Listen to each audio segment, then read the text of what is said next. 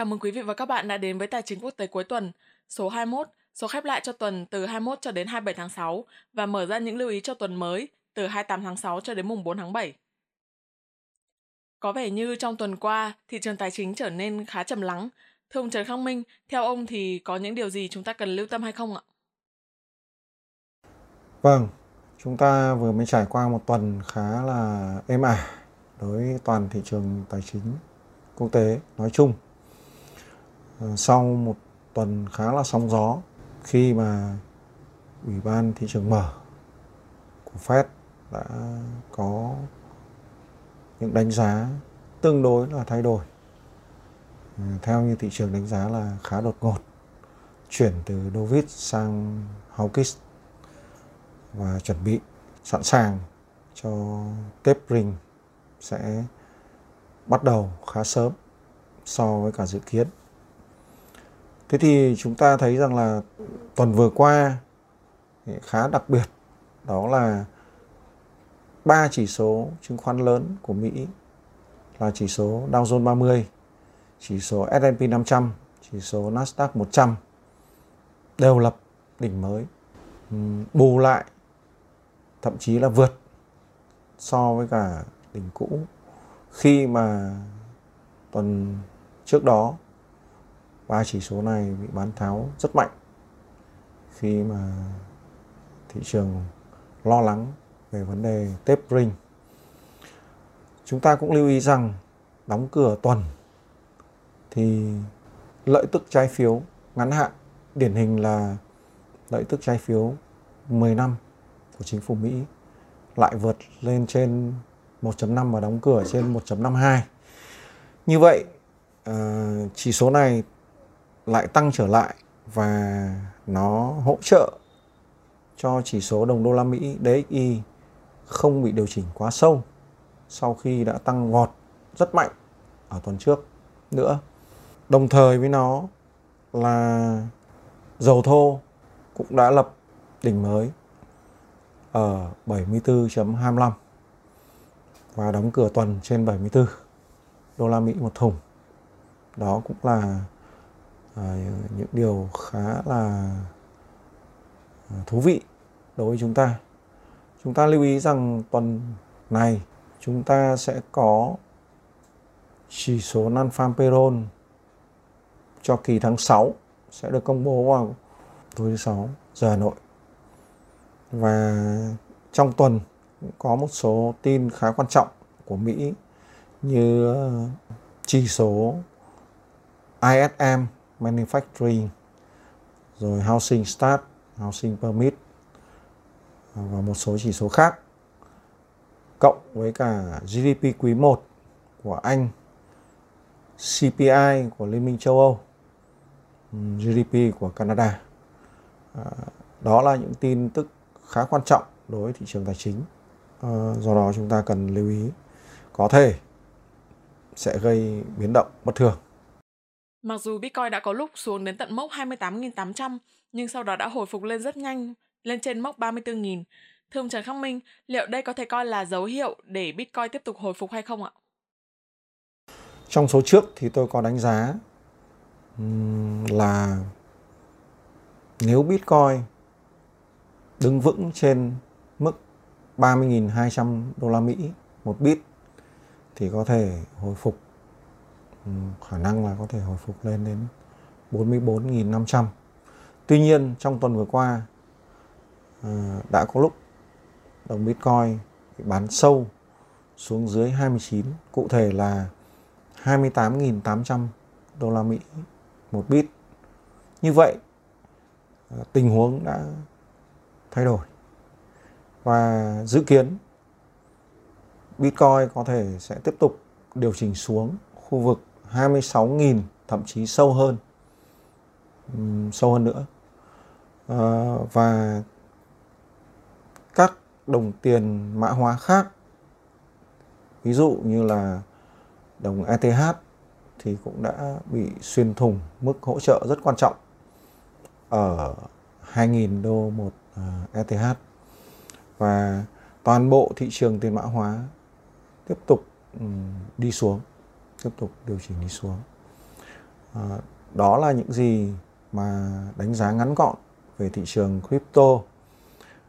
Trong trường hợp không xuyên thủng 26.000 đô la Mỹ hoặc quanh đó thì ờ, sau đó chúng ta sẽ có một nhịp hồi phục của đồng Bitcoin ờ, lên khoảng ờ, 34 cho đến 38.000 đô la Mỹ một bit, thậm chí là 40.000. Tuy nhiên, hiện nay thì đánh giá chung là đồng Bitcoin đã đi vào xu hướng đi xuống do rất nhiều tin bất lợi ờ, cho đồng tiền mã hóa này. Như ông đã dự tính thì chỉ số DXY, chỉ số sức mạnh đồng đô la Mỹ sẽ có điều chỉnh nhẹ và trong tuần các cặp tiền chính liên quan đến DXY cũng như là thị trường vàng, dầu thô có gì bất thường hay không thưa ông? Chúng ta thấy là trong tuần vừa qua thì như dự tính chỉ số đồng đô la Mỹ DXY à, điều chỉnh xuống một chút và được nâng đỡ bởi lợi suất trái phiếu ngắn hạn, đặc biệt là lợi suất trái phiếu 10 năm của chính phủ Mỹ à, tăng lên. Trên, về cơ bản, thì ờ, DXY có khả năng trong tuần tiếp theo sẽ lại ờ, quay lên sau khi mà điều chỉnh xong.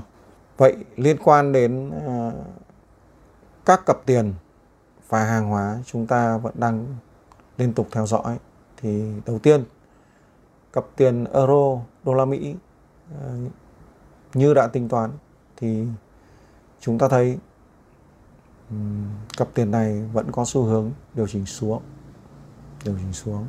Mặc dù có hồi phục nhưng hồi phục rất là nhẹ. Ờ, đánh giá mức kỹ thuật cơ bản để chúng ta theo dõi đó là nếu vẫn tiếp tục ở dưới mức 1.2032, 1.2035 thì cặp euro đô tiếp tục hướng về khu vực 1.16 cho đến 1.15 ừ, trong tuần sau. Cặp tiền thứ hai khá là đặc biệt ừ, vì có những biến động khác với cả tính toán đó là cặp tiền đô la Mỹ Yên Nhật. Chúng ta thấy trong tuần vừa qua thì cặp tiền này đã vượt qua mức 110.96 lên trên 111. Sau đó điều chỉnh xuống dưới 110.96. Tuy nhiên, tình huống này uh, cho chúng ta một khả năng khá cao đó là cặp tiền đô la Mỹ Yên Nhật sẽ hướng về khu vực 112 cho đến 113.5 trước khi điều chỉnh. XAU trên USD à, ờ, còn gọi là vàng chỉ số. Chúng ta thấy đóng cửa tuần ở mức 1781. Như vậy, có hồi phục, nhưng hồi phục rất nhẹ. Hồi phục rất nhẹ và hồi phục khá yếu ớt. Sắp tới có thể sẽ xảy ra hai khả năng với XAU.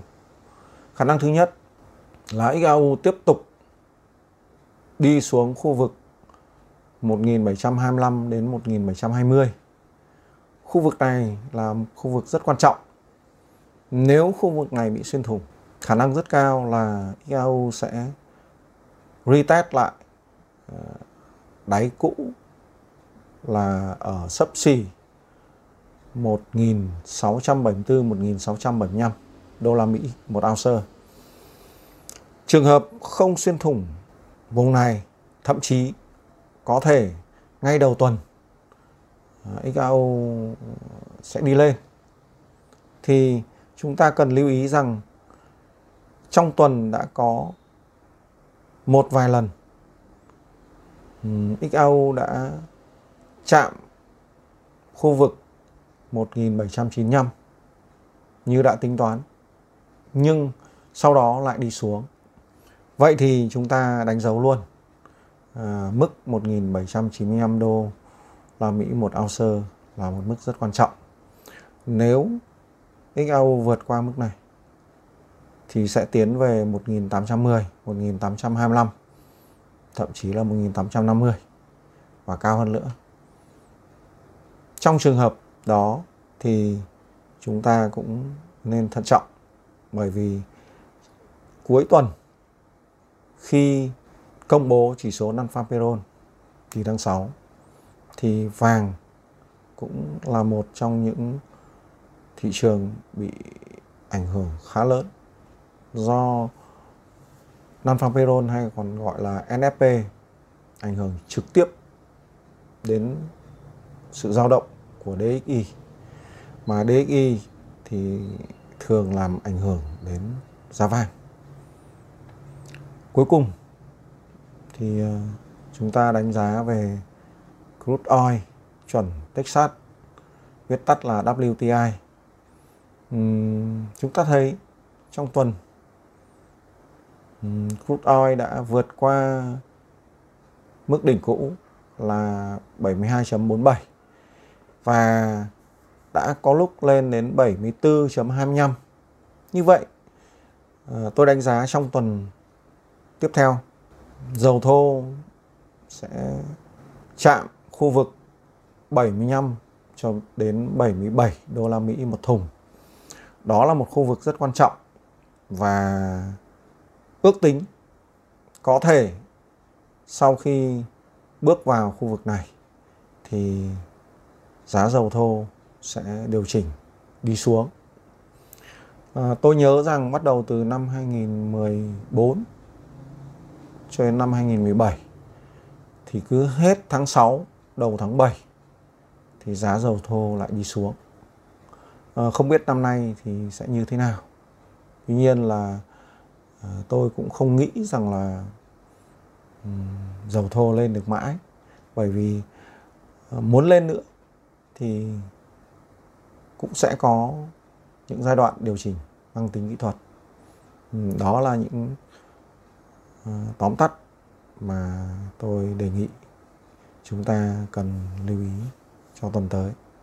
Và ngày mai sẽ là một ngày khác. Vâng, xin cảm ơn ông Trần Khắc Minh đã chia sẻ những đánh giá cũng như những phân tích cùng các quý vị khán giả. Và thưa quý vị và các bạn, trong tuần này chúng ta sẽ cần chú ý theo dõi rất sát sao thị trường tài chính bởi vì theo lịch kinh tế thì chúng ta sẽ có rất nhiều tin tức quan trọng sẽ được công bố trong tuần. Liên quan đến thị trường khu vực châu Âu thì chúng ta sẽ có vào ngày thứ tư ngày 30 tháng 6 sẽ là công bố về GDP quý 1 của Anh cũng như là chỉ số tiêu dùng CPI của Liên minh châu Âu. Liên quan đến đồng đô la Mỹ cũng như là thị trường Bắc Mỹ thì chúng ta sẽ có tối thứ ba ngày 29 tháng 6 sẽ là công bố về chỉ số House Price Index, ký hiệu là HPI, cũng chính là chỉ số giá nhà ở của Mỹ.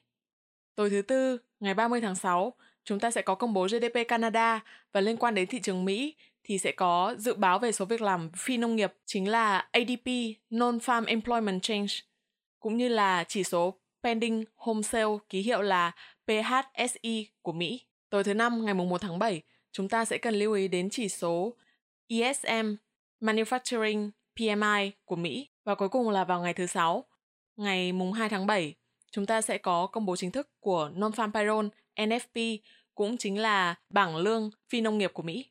Thưa quý vị và các bạn, chúng ta hãy cùng chú ý đón xem và cùng quay trở lại chương trình vào thứ hai tuần sau để chúng ta cùng tổng hợp những tin tức và phân tích những xu hướng tiếp theo của thị trường tài chính thế giới nhé. Xin cảm ơn các bạn. Các bạn có thể đưa ra những câu hỏi, chủ đề mà các bạn quan tâm ngay dưới phần comment video hoặc trên trang Facebook của ông Trần Khắc Minh. Ngoài ra, hòm thư trần khắc minh tcqt gmail com cũng luôn hoạt động để nhận những thắc mắc đến từ các bạn. Những câu hỏi chủ đề được đề xuất bởi các bạn sẽ được ông Trần Khắc Minh giải đáp trong các số tài chính quốc tế tiếp theo. Nếu quý vị quan tâm và muốn được cập nhật, theo dõi những tin tức mới nhất từ chúng tôi, xin mời quý vị hãy bấm vào đăng ký theo dõi kênh YouTube Trần Khắc Minh, bấm subscribe và chọn sau khi đăng ký theo dõi kênh, các bạn hãy nhớ bấm vào biểu tượng hình chuông ngay cạnh nút đăng ký theo dõi, chọn thông báo cho tất cả để sau đó YouTube sẽ gửi cho các bạn những tin nhắn cập nhật ngay khi mà chúng tôi đăng những video cũng như là tin tức mới.